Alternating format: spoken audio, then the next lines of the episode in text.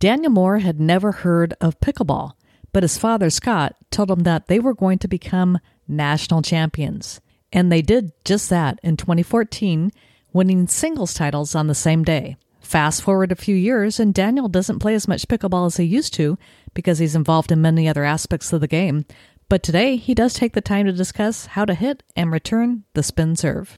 So let's get to the intro to hear from Daniel. Welcome to the Pickleball Fire podcast, where it's all about pickleball.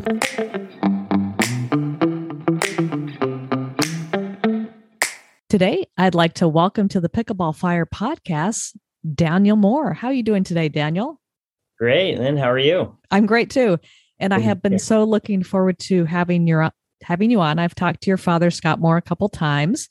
Yeah, and I'm actually curious as to who first heard about and started playing pickleball? Was it you or him? Just kind of interested in, in your yeah. origin story.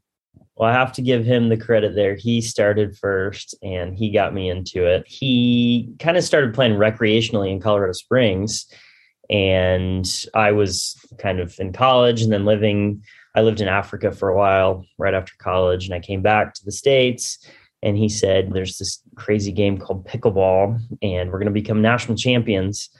And i was like what the heck is going on? I i don't even know what the sport is and what you're talking about. But i was doing a few things and had time to train for the national tournament. So we trained together every day and became singles national champions on the same day in 2014 so that was kind of our beginning into the pickleball world i guess congratulations on that. I know you've had tremendous yeah. amount of success in the sport. Are you playing as much now as you used to? Because I know you travel and, and do so much yeah. in the way of teaching.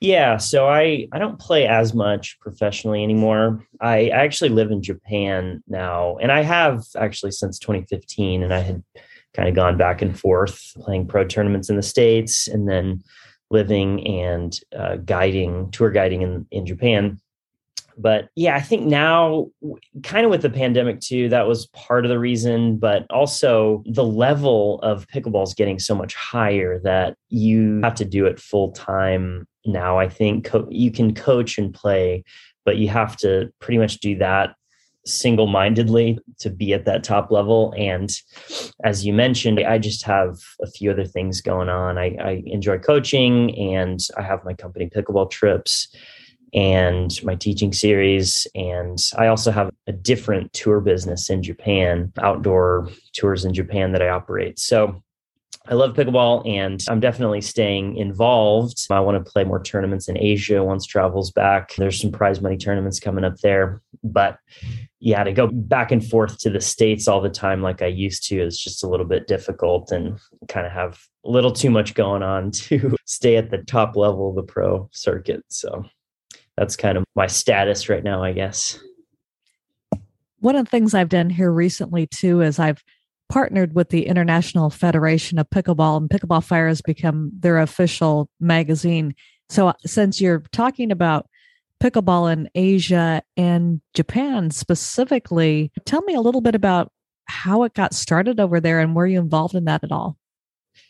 Yeah, so I was involved with starting pickleball. I mean, I, I, was the one that brought it to Japan, and I also helped launch it in China. They hired me to go over for two weeks and train a bunch of coaches that would then go out into schools and universities and then just train other people, but more directly involved with starting it in Japan. When I moved back late 2014, early 2015, I wasn't really sure what I was going to do with it or how we were going to launch it, but I got together a few friends and people involved in tennis and said there's this sport it's getting popular in the states let's try to get it going in japan.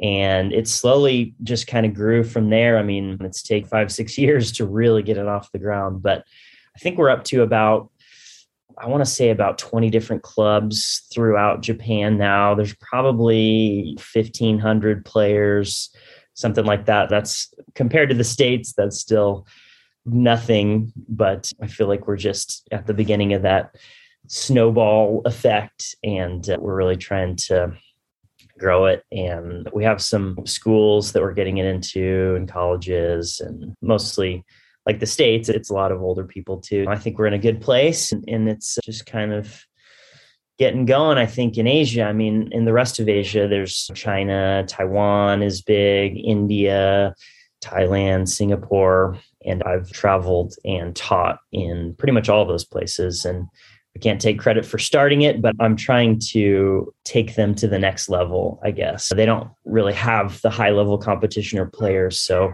I'm trying to train younger players and just show them this is what pickleball can be and this is that next level. And I, I know there's the potential there. There's the population and there's the paddle sports background. So I think in the next few years, there's really going to be some high level pickleball coming out of Asia. And I'm excited to be a part of that. Right. I was talking with Megha Kapoor from India, oh, yeah. and she was saying it was a very different uh, crowd, really, in, in terms of the age group. It seemed to be more people mid 20s into their 30s playing the game. Is that more yeah. like how it is in Japan? I think we have a pretty big mix in Japan. The nice, I, I don't know if you want to call it the nice thing, but the interesting thing about Asian pickleball right now is that it doesn't have that stigma or reputation that oh pickleball is like a senior sport because in the states it kind of i mean it's changing of course but i think it started as oh you know that's the senior sport and maybe it's not as cool for younger people but it totally doesn't have that at all in asia because no one knows about it. We don't really market it as a senior sport. We say it's for everybody. Three generations can play together on the same court and have a good time. And yeah, I think there's a really good mix. And who knows what's going to happen from here? I mean, it's it might be out of our hands who starts playing.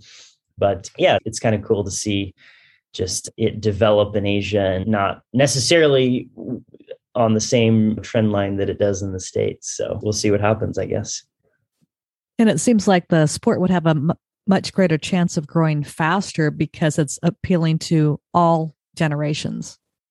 Totally. I think the the great thing and th- this is what I say to people in Japan too. The great thing about pickleball is it's really easy to start, but it takes a lot of time and effort to get better. It's really easy to get people hooked and addicted and then they want more and they want to learn and they want to take lessons and they, they want to spend a lot of time out there. I think that's what people that's what gets people really interested because it's such a deep strategic mental sport.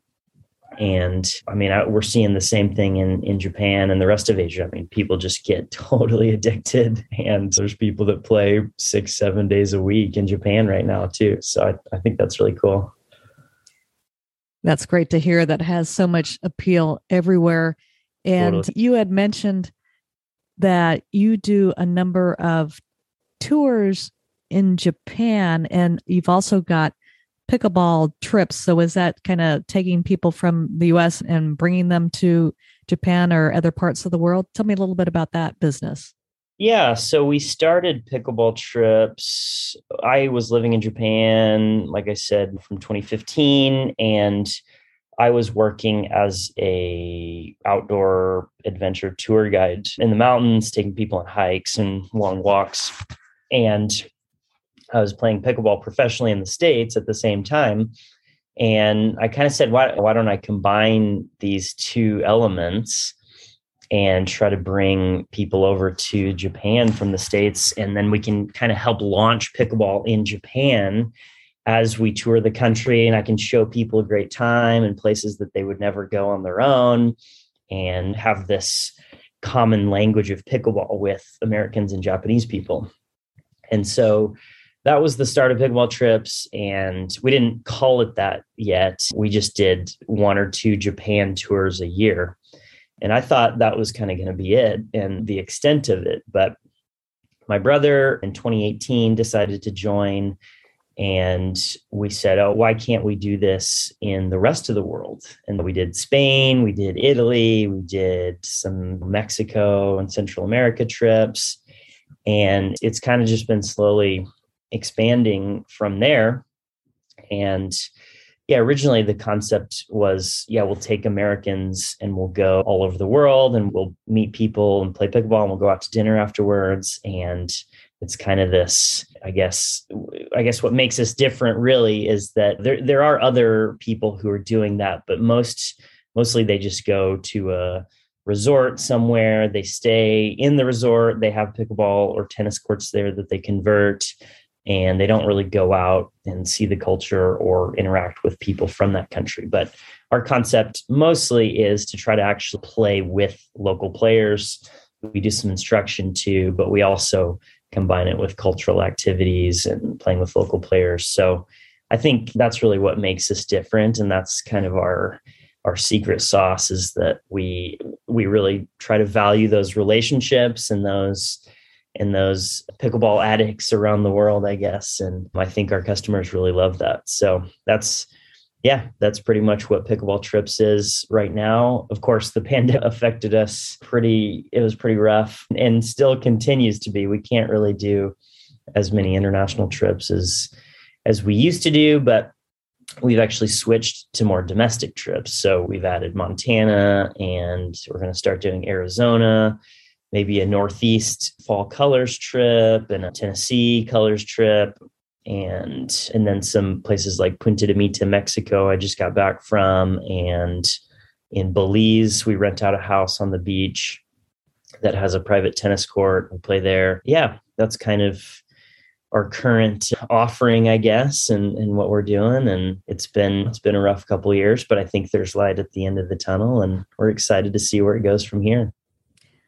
Let's hope so. And I'm going to look forward to one of those trips because I really. Yeah, we'd love to have you. Yeah, I love the idea of going to another country and rather than just staying in that resort, just getting in, ingrained in, in the culture. So I will look forward to that hopefully in uh, 2023. Yeah.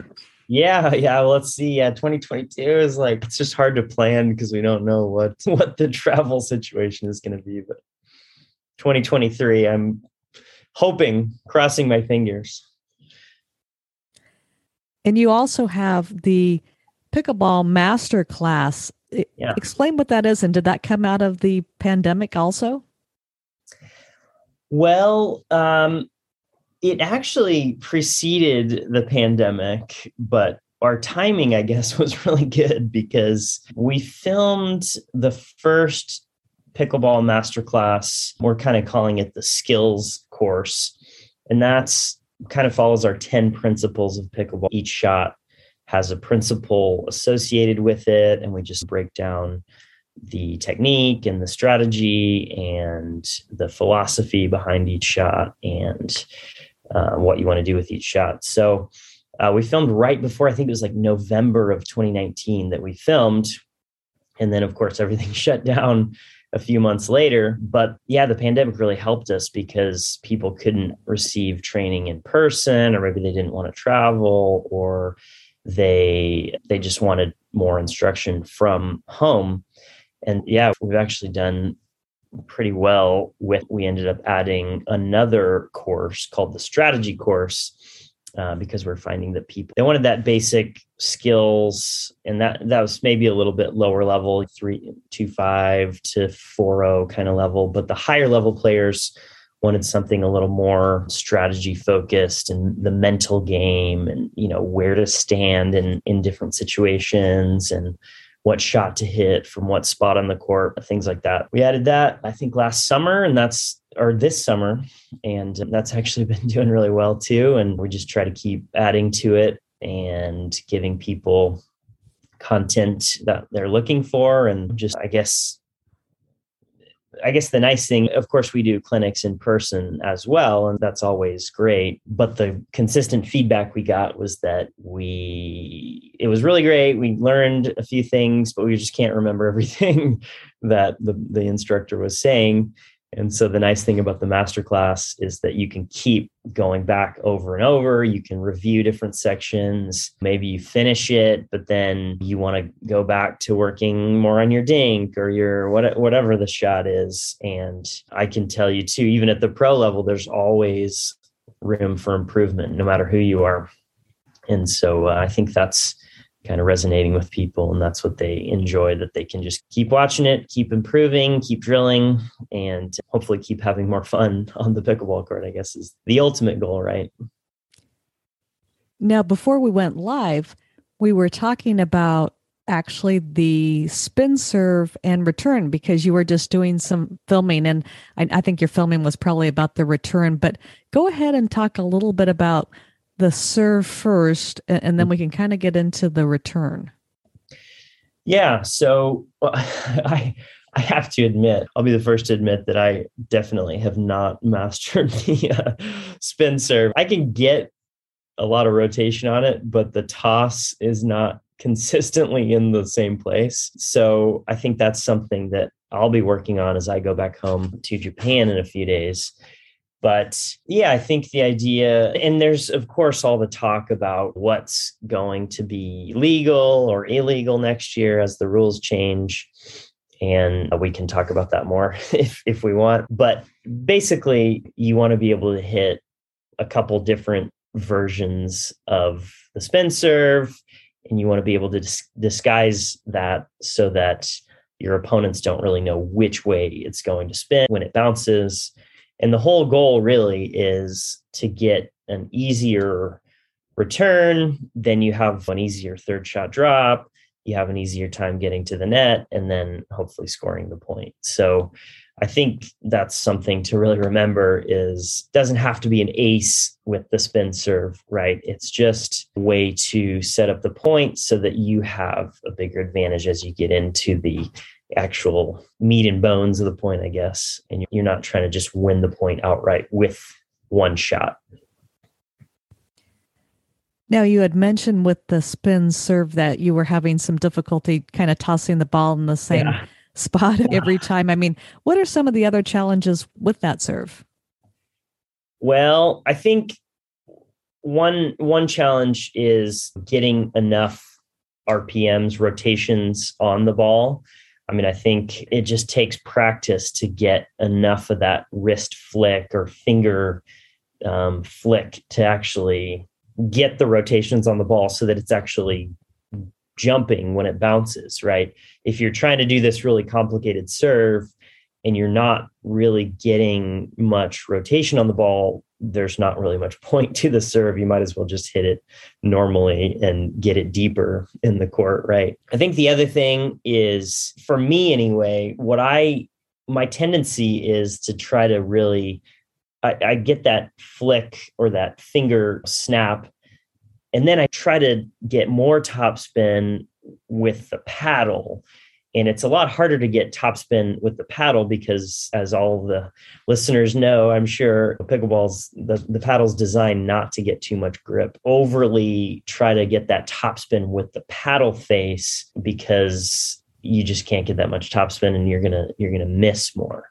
So I think you have to try to get the spin with that wrist flick instead of with the paddle face. And then I, I, think the third challenge for me is that sometimes because I'm hitting from all over, because my my toss is not consistently in the same place yet. The risk is that I'm starting to hit more balls as an illegal serve because my contact point is too high. So I think there's a lot of challenges to work through but like anything, it just takes more practice. And I think in my teaching too, I always go back to do the basic serve first, just get it deep.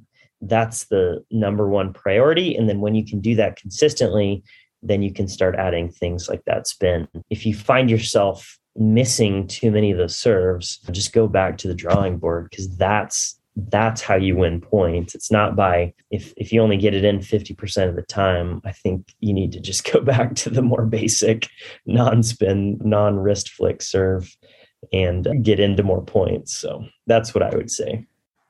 Good advice. And just to yeah. be clear, when you're talking about the spin serve, you talked a little bit about it, it's really not about the the ball you know spinning as it comes off the paddle it's really about what you're doing with the ball before it hits the paddle Right. Yeah. I think, yeah, again, I think a lot of people try to really get more topspin with their paddle, but that's more of the riskier. You risk hitting it in the net a lot because you're trying to hit too much topspin with the paddle face. But really, most of the work is done before when you spin the ball and then you hit the ball more flat, I guess, when you're actually contacting it with the paddle. Now, I know you were talking about the spin serve return earlier because not a lot of people are have really gotten into that much. And again, this is a serve where you're definitely going to see it at the higher level. So, what's the advice that you give to people for the best way to return it?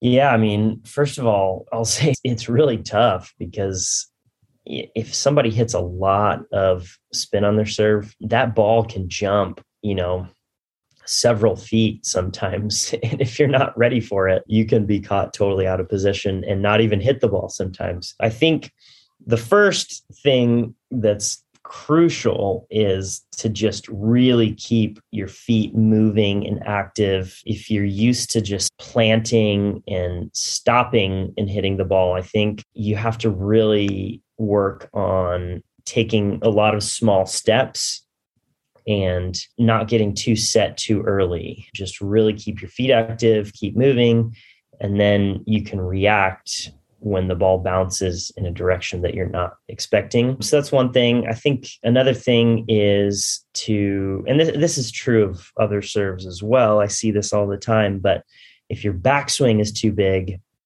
then the you get caught with the contact point behind you, you get late, and a lot of times you're going to miss the serve. So you really have to keep that serve or the sorry the when you're hitting the ball you try to keep it way out in front of you and small and that way you can react faster and try to keep the ball in front of you. Don't let it get behind you. And then the third thing i think is that you have to start anticipating which way that ball is going to bounce. So if you i think most people the pros you're starting to see that they can actually spin the ball both ways and they disguise it pretty well. But at most people's level, I'm going to say people can only spin it one way. So it's going to bounce the same way every time. So if you can anticipate and start moving in that direction early, you're going to set yourself up uh, for an easier return. Now, if they can do the spin both ways, you want to try to read that spin and say, okay, it's going to bounce. He's spinning it this way. So it's going to bounce that way. Sometimes you can't really see that, but you want to try to anticipate as much as possible which way that ball is going to go so that you can start moving early. All right. Well, those are some great tips on both hitting the spin serve and returning it. So I really appreciate that. And I have a feeling after people listen to this podcast episode, they're going to want to know more about your pickleball masterclass. So, where can yeah. they find that? If they Google search the pickleball masterclass, they can find that. Sorry, it's I'm trying to find the URL. You can. It's also on highperformancepickleballacademy.com. That's our. That's kind of the umbrella company, I guess, for the Pickleball Masterclass. But yeah, either High Performance Pickleball Academy or just Google Pickleball Masterclass, and you can find that. And then is it pickleball? And actually, go ahead. Add, sorry, I should add too that yeah, we're going to be doing some sales at uh, Christmas and New Year's. We bundle the there's the strategy course and the masterclass. If you buy those together, it's cheaper. You get buy uh, it's buy one get one half off.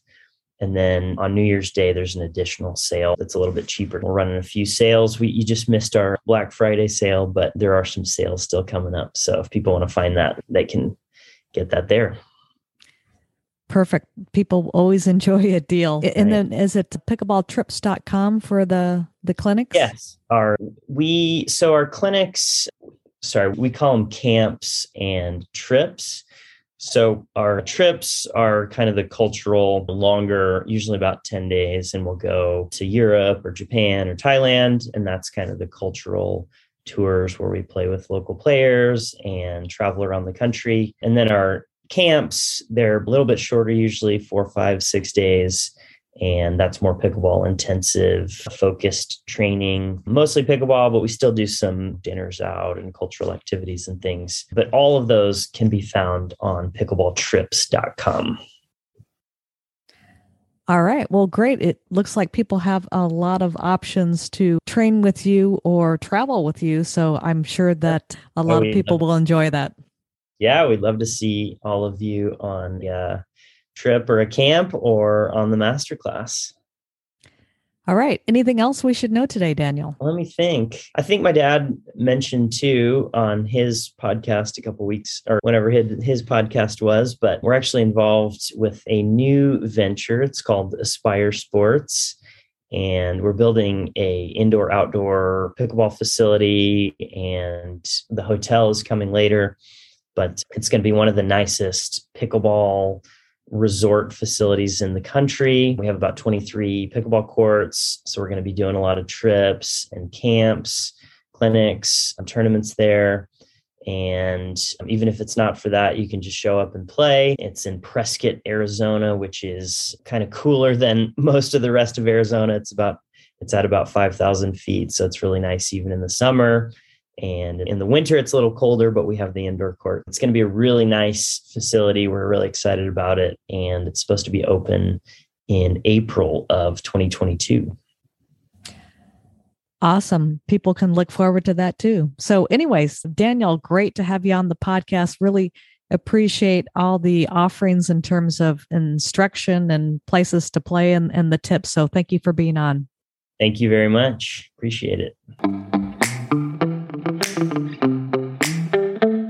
Thank you for listening to the Pickleball Fire podcast. If you enjoyed the show, be sure to give it a five star review on Apple iTunes.